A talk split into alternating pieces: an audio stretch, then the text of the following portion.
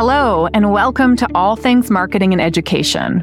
My name is Ilana Leone, and I've devoted my career to helping education brands build their brand awareness and engagement. Each week, I sit down with educators, edtech entrepreneurs, and experts in educational marketing and community building.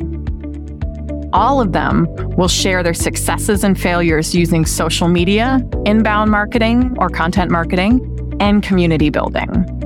I'm excited to guide you on your journey to transform your marketing efforts into something that provides consistent value and ultimately improves the lives of your audience. And now, let's jump right into today's episode. Hi, everyone. Welcome to another episode of All Things Marketing and Education. In this episode, I sat down with Shelby Danks.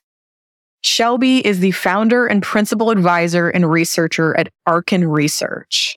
And we're going to go into what that means and why that's important in this episode. I will tell you that she is a very smart and passionate human being. I first met Shelby at ISTE. For those of the, you that don't know that conference, it is the biggest ed tech conference in the US. And we had such a great inspiring conversation, I left it saying, you have to come on the show. Her knowledge is amazing. I feel like the way she talks about research, evaluation, and efficacy makes it approachable, easy, and inspiring. So this is the episode you don't want to miss a little bit more about Shelby before we get into it. She has 10 plus years experience on all sorts of things, research and evaluation. We'll link to her bio in the show notes, but she's done research and evaluation from all spectrums within K-12, specifically in math, in reading and K-12 brands and things like that. She is most recently the chief impact and strategy officer for Reading Horizon. And this episode we're going to get into the role of efficacy studies in K 12 education. And if you don't know what that is, we're going to explain it. And I swear it'll be something that you'll be able to understand quickly, whether you're an educator or an ed tech. We're going to talk a little bit about the misconceptions about evaluation. And you know me, I like to bring it from strategy and high level into practicality. So we do want to be able to say, what can we do right away as a brand if we want to start measuring our impact? And it doesn't have to be so hard. And from the educator perspective, why is it important? What should you look for?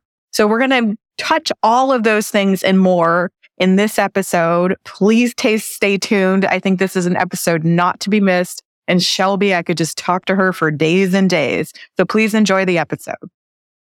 All right. Well, welcome everyone to All Things Marketing and Education. Today, I am so excited to be sitting down with Shelby Danks.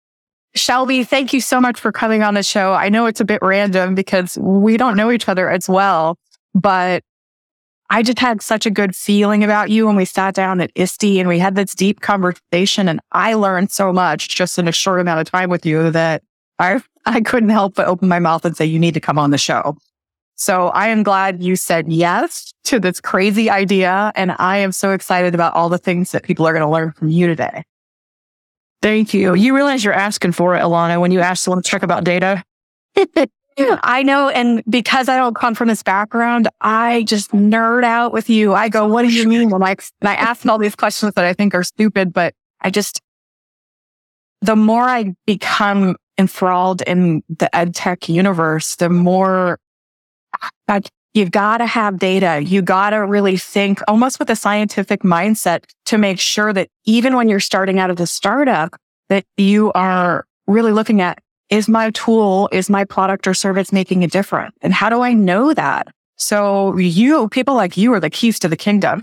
That's so I get so excited when I get to talk to you. So well, thank you so much. We, we love geeking out. So this is a pleasure for sure. Yes. So Shelby, why don't you just start out and talk to me about why did you get into this field? I think there's a lot of people on our show, either they're ed tech professionals or they're innovative educators, maybe looking at career shifts or moving up and down. I'd love to know, gosh, why education and, and why specifically this field of research and expertise? What moved you to get there? Great question. I think a lot of people in our situation, they would say, well, life is roundabout. And you, no, no one grows up thinking, I want to be an education researcher when I grow up because I just have to uncover what works for whom and under what conditions, man. No one says that going into their career.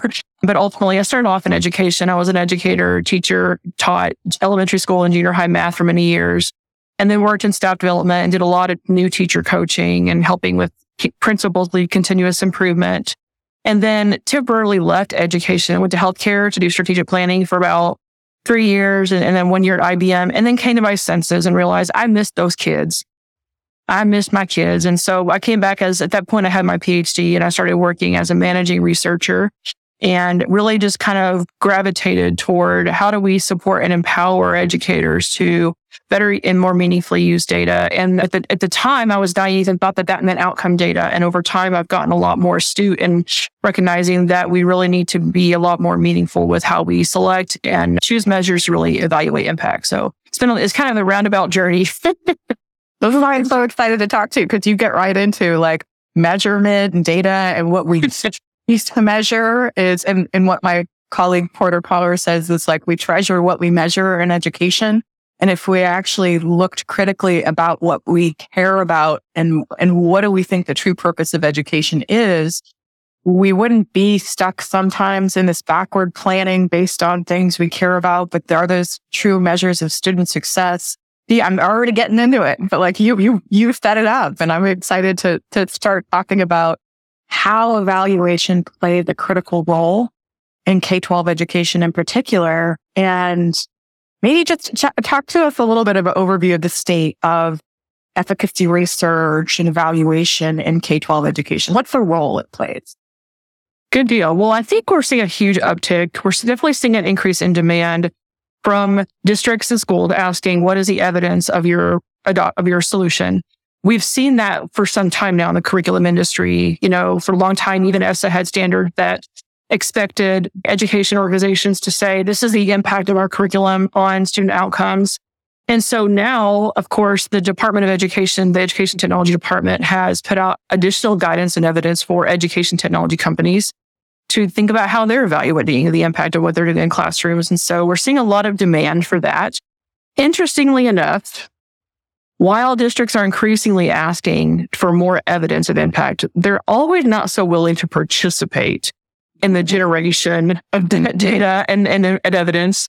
And so that's because we, so we've, because of that, we've seen a lot more, more collaborative efforts to really partner with and engage and collaborate with K 12 districts in a meaningful way so that they can have a huge voice in what type of things we're researching. They can play a part in how we organize and design the studies and then they can get access to real time data throughout the study so that they're not waiting until the end of the year to get some report. Um, and so by involving districts in the design and the implementation of research, we're actually noticing that researchers, interestingly enough, are having greater impact because we're actually more involved in the weeds of the work. So it's a lot of fun. Um, those research practitioner partnerships have really increased in demand. And then ultimately, we're still seeing a huge demand, especially on the ed tech side, for what is the evidence of your thingy? And we see that our, our consumers, basically districts and, and schools, they vary in their level of sophistication of understanding what they even mean by evidence. Sometimes they're asking for what is the evidence base to inform the design of your thingy. And sometimes they ask, what is the impact of your thingy? And so really trying to understand what they need and when they need it is really critical in our work. Okay. You said some good things in all of this. So on a high level, evidence plays a critical role in K 12 education. It always has. But what I heard you say is bring up ESSA and then also with the influx of the ESSER funds too, of, you know, is there something to show that there is some type of whether it be student outcomes, which we, we use so generically in umbrella terms. It's like student outcomes we improve and go to any ed tech site and you'll, you'll see that phrase. But are, are there also key metrics that we will measure and look for and have studies set up around that too? I think maybe we'll, we'll dive in a little bit deeper on that, but I want to jump back into a little bit of the metrics and the data that you're talking about too. So let's start about student outcomes again. So you talked about the importance of efficacy and the role of research in ed tech in particular. What are people looking for? And does it depend on the type of product or service in general? Or can you make some generalizations on the type of data that we should be tracking? Yeah, it's a great question. I think the answer is both and. So ultimately, when an edtech provider comes out, they either offer a curriculum, an enabling technology, or some other type of service that, you know, makes lives easier for teachers or leaders. And ultimately, we find they want to understand what is the impact of the thingy on student outcomes. And I think this is one of the major misconceptions of, an evaluation is that we oftentimes just immediately associate that with student outcomes. But that, that model of complexity is too complex to be able to do that. And that, that's logically to be able to associate the resources with the outcomes. And so one of the things I often share is that most ed tech organizations are on a collision course with the idea of implementation integrity. So because of the role of ed tech, where they sit in that ecosystem, and Alnoor Ebrahim, he put out a great book a few years ago called Measuring Social Impact. And in that book, he talked about depending on where your role is in this ecosystem, it really impacts what you should be measuring as your outcome. And so in, for example, if you have a low level of certainty about cause and effect, and you have a high level of, or a low level of direct impact on this, on the, the outcomes you're trying to influence, then you need to be measuring more proximal outcomes and you should measure outcomes by your influence on the system. So to, that's a lot of gobbledygook basically for saying and that ultimately the measure of impact of any educational technology is the implementation integrity. That is the most proximal and really meaningful measure. And so what, instead of just doing one big study, and I think a lot of our efficacy research is like this, we do one big study we look at what is the impact of my curriculum, PL, or solution on outcomes it's really benefits us to break that into two studies to really understand not only what works, but for whom and under what conditions. So for example, what is the impact of using this curriculum or this enabling technology on teacher implementation? That's study number one. A separate study is once we have a lot of implementation data, we can say, what is the relationship between implementation and outcomes? And by breaking that into two separate studies, what we've done is we've number one, answered more than just the question of what works. We understand for whom and under what conditions. And number two, and this is my favorite, we've generated a ton of free user experience research because a lot of people, they separately will go do UX research, especially in the early phases when they, they, they say, well, we want to know the impact, but they don't really have a strong theoretical model yet as to how their solution should work. It's, it's non-prescriptive. It's like a teacher could use it in a variety of ways, and so this is actually a really good way for them to better understand how it should look. And it just generates a lot of free user experience research. So instead of doing user experience research, hoping you get a good efficacy study, instead, if you invest in a good efficacy study and focus on implementation integrity, then you get a ton of free user experience research. It's super exciting. yeah, I've actually never heard it it's almost like you've reverse engineered it into something mm-hmm. that provides more usefulness and a little bit more flexibility. Because a lot of people in ed tech, a lot of the tools, they're fairly flexible. Like, you know, you could have a tool that just captures video or a tool that asks questions and you don't really know how educators are going to use it until you unleash it on them. And I've seen a lot of our assumptions go out the door and they're, oh, they're going to use it this way. And then they use it the exact opposite way too. So I love your idea of being as flexible as possible and breaking it up into two distinct studies because they are two very distinct pathways and you need to do both of them right, but they're different. And when you were talking, you called it theoretical models. In my head, I was trying to map out a theory of change or a theory of action where I was like, and, and this is a little bit of my evaluation background, but I don't have much. Um, but I was trying to visually go, okay, so what are our inputs that she's talking about and how directly correlated are they to the out, the intended output?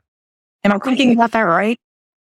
I think so. And it's funny. I can't even keep up myself with all the different verbiage out there as to what we call the theory of change or a logic model. It's like everybody has their own loose definitions. And so, but ultimately that's right. So a lot of times when we work with a, a, provider, we'll say we want an impact evaluation. And so we'll start to ask questions about what is the theory, you know, how does it work? And, and what we find is that there is actually a non-prescriptive model. So like you said, it can be used in a variety of ways. And so until you actually have a little bit more idea as to how that your solution should work instead of just how it could work, you're actually not really ready for an impact evaluation. And so that's where I typically come in and say, let's do an exploratory evaluation that looks at what is the relationship between using your, mater- your materials on implementation. Let's look at the varietals of implementation. Let's find out what seems to be working better for teachers and why then we can create an, a theoretical model. So implementation research usually ends up generating a better theoretical model than than waiting until you do an impact study and you get an impact with an outcome and it's a thumbs up, thumbs down scenario. And so that's just a really fun way to kind of better understand the even the value of your solution as well.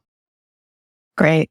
So let's back up just for a hot minute because sometimes we have there's so many terminologies in ed tech in general, acronyms, but within the field of evaluation, research, efficacy, can you break down? Let's go into the definitions of the difference of evaluation versus research. And then why don't we talk a little bit about the misconception of the field? Good deal. Well, I think it depends on who you ask the definition between research and evaluation, because ultimately, if it comes down to the purpose, what is the purpose of it? Is it to generate new knowledge or is it to evaluate that what something is working? If it's to evaluate the extent to which something is working, then we, we typically call that evaluation as, you know, if it's working as intended. If it's to generate new knowledge that we necessarily haven't had an understanding of or to test a theory or a hypothesis, we typically call it research. Oftentimes those activities can be done in one fell swoop, depending on how well you design both of those things. And I think one of the major misconceptions about evaluation is that it really can be done in a vacuum so, for example, there's an there's an incredible organization. It's nonprofit. They've been well funded for a long time, and they have a really beautiful solution for how to better communicate with and engage with parents. And it's all tech enhanced. And so they would like to understand, for example, the impact of using this solution on student outcomes. And so they could, for example, commission an evaluation of their solution.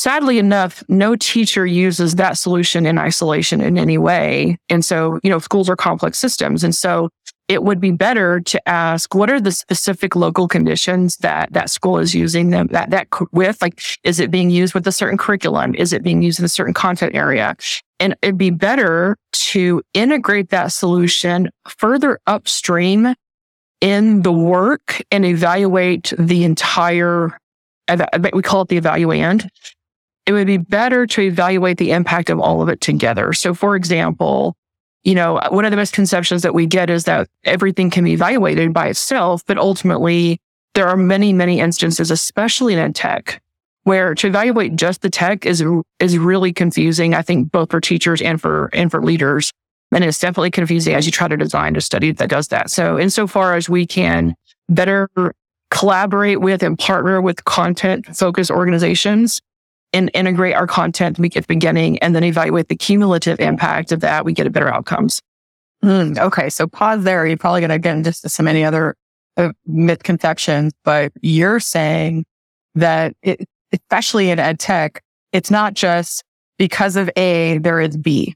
There's not this direct correlation because the ecosystem at K-12 is quite complex and there's multiple stakeholders, parents, educators, para educators, admins that might be using the product or service. Plus, there might be some other things in play, like what type of curricula are they using? What type of environment at school are they using? What supports do they have? Is that what you're saying? So that you kind of have to look more holistically. And the, the misconception is, is sometimes it can be quite overly simplistic, thinking it like because of A, then there's B. Is that what you're saying? Absolutely. And a prime example of this is right now, we actually have two competing instructional models happening in the math and literacy world. So the science of reading and the science of math is going on in the industry. And the science of reading would it would recommend highly direct instruction that's very explicit, multisensory for students to learn. And so a lot of direct instruction takes place using the gradual release of responsibility model. At the same time, in mathematics, we recommend a more problem based approach where we are reading through inquiry. And so the habits and practices and instructional routines a teacher has to have to be able to implement effectively the science of reading principles in, in a literacy curriculum and then to turn around in mathematics and completely change their model and change their habits is very complex. So for example, if I were going to evaluate the impact of a mathematics tutoring service to find out the impact of that. I would have to understand how my solution is interacting with all of those other factors to produce the outcomes that we're getting. And until we see those contextual factors come alive in an evaluation report, it's really hard to make a connection to my own context if I'm a different school district reading that report to find out how likely am I going to be to receive similar results. So what's going there's there's a lot of different ways in which different things that are happening at that campus can really drive outcomes in ways that are really hard to see unless you're really getting in there and focusing again on implementation integrity. Great. So are there any other misconceptions you'd like to bring up? Because I certainly have some really good questions in the hopper too. But is that the main one you think around research and evaluation shouldn't, doesn't ever live in a silo? It's a very complicated environment within K 12 education and higher education. Absolutely. That's a huge one. And then, of course, just, you know, the idea that we should just, when we talk about efficacy, we're just focusing on student outcomes. And, you know, as you mentioned before. So that's, that's critical to focus on implementation for sure.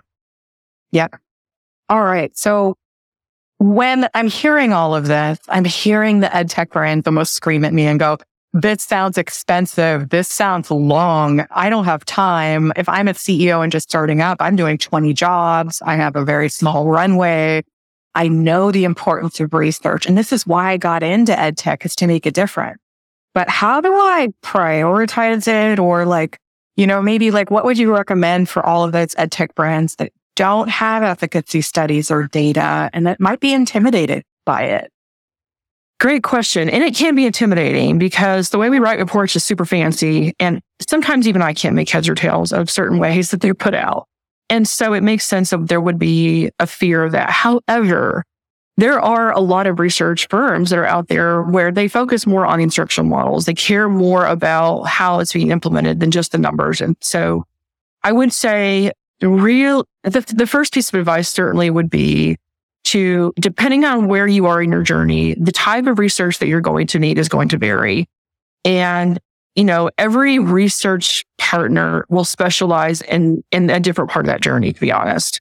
So, for example, I have a lot of really great collaborators who are just masters of impact research. And I typically, if I hear that they're interested in looking at the relationship between the use of their curriculum on outcomes and they want to run a randomized control trial or some type of heavy handed, like quasi experimental study, I will definitely refer them to someone who I would trust to be able to do that meaningfully.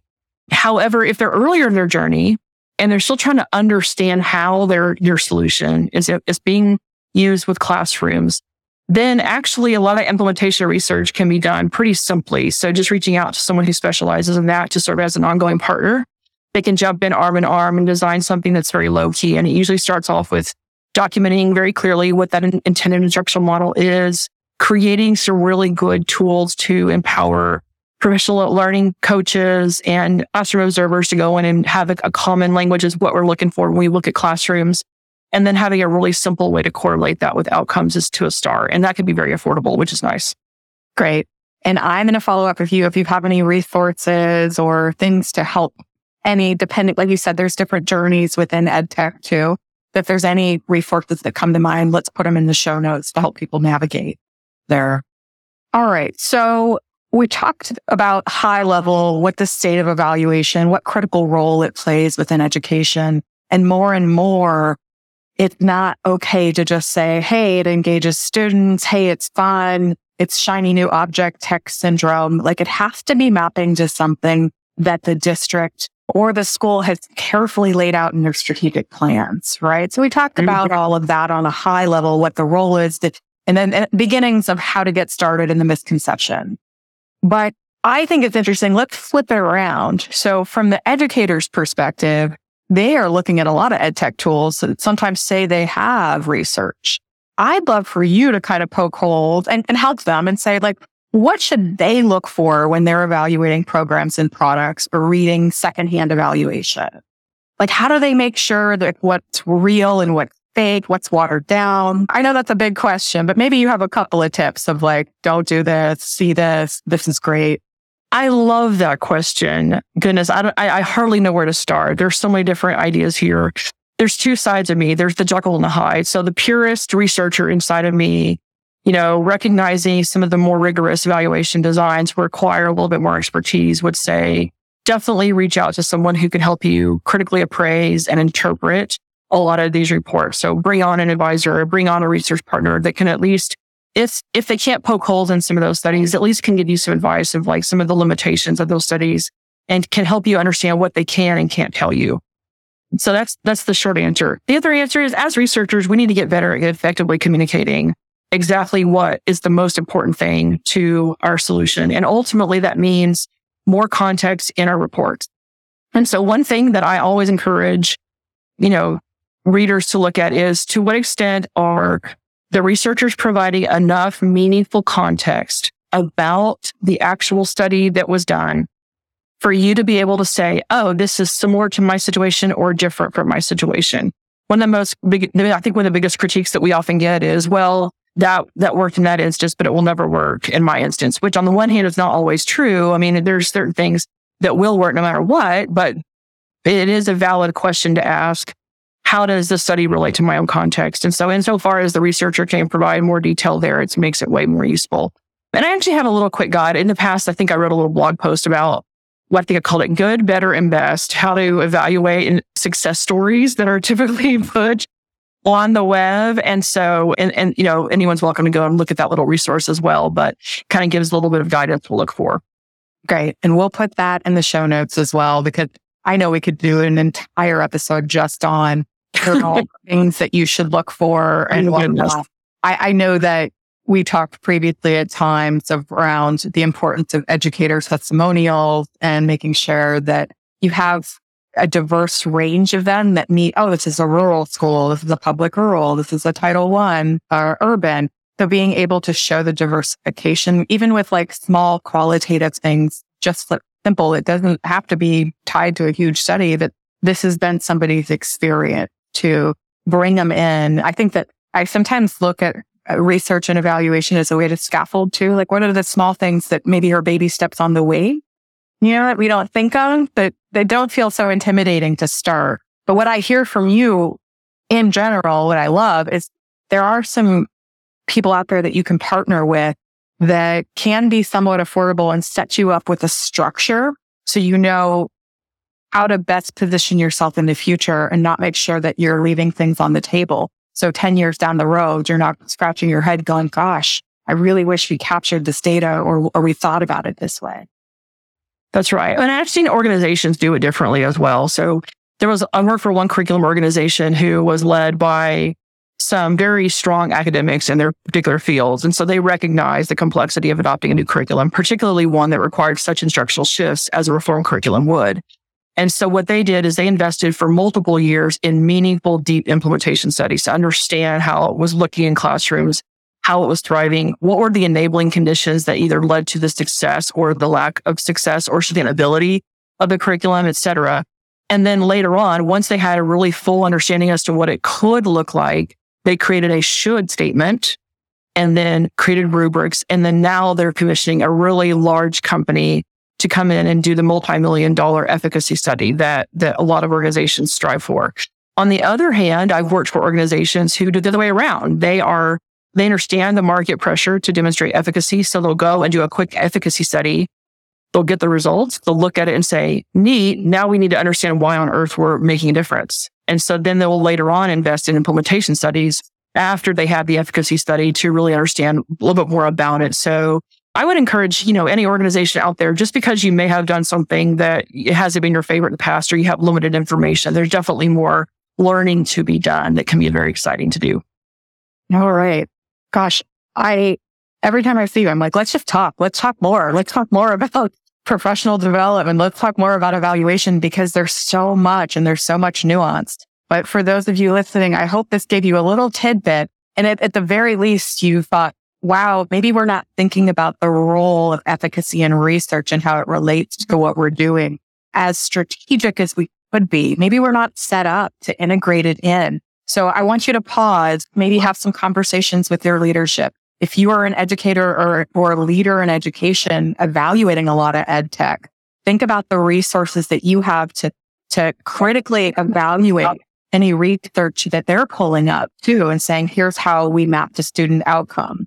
And then what role and in terms of all of the things you look at to select an ed tech provider, where does efficacy and research play within it? So these are open-ended questions. I just, I have people on like Shelby just to broaden your perspective and go, gosh, I didn't even know there are people like Shelby out there, first of all, that devote their career to this. And what a beautiful compliment to ed tech, because what else are we doing than actually trying to make an impact? And if we don't know and we don't measure it effectively with all the nuance in K 12, what are we even doing? So thank you, Shelby, for coming on. One of the last questions we ask our guests is always around the field of education. And even though it's beautiful and mission driven, and we, like you said, you were in the classroom and you get to see that light bulb in students' eyes. And now you get the design studies to really prove that things are making a difference. It still can be exhausting. It still can be draining. So what do you do in those days where you're just, you know, your tank is empty and you need to recharge? Are there specific habits or rituals that you do that help kind of put a pep in your step? Absolutely. Well, I'm an avid reader. I probably read too much. However, I'm getting better at this. And so recently, believe it or not, I have learned how to ride a motorcycle my husband for his birthday bought me a motorcycle so that we can go riding together. And it's been an interesting journey. I think learning to ride a motorcycle is very spiritual almost because you, you learn this principle of how do you learn to ride within your skill level? It's called risk offset. It's about how do you constantly manage how you ride within what you know you can do and it just, I, every single time I do, I think about that. I think about education and how we, how teachers think about how they teach within their skill level and how we can better support that as they grow. So it's been a lot. It's on the one hand, it's fun for recharging. On the other hand, I always end up thinking more about work. So it, it's just such a, a pleasure to learn that, that new thing.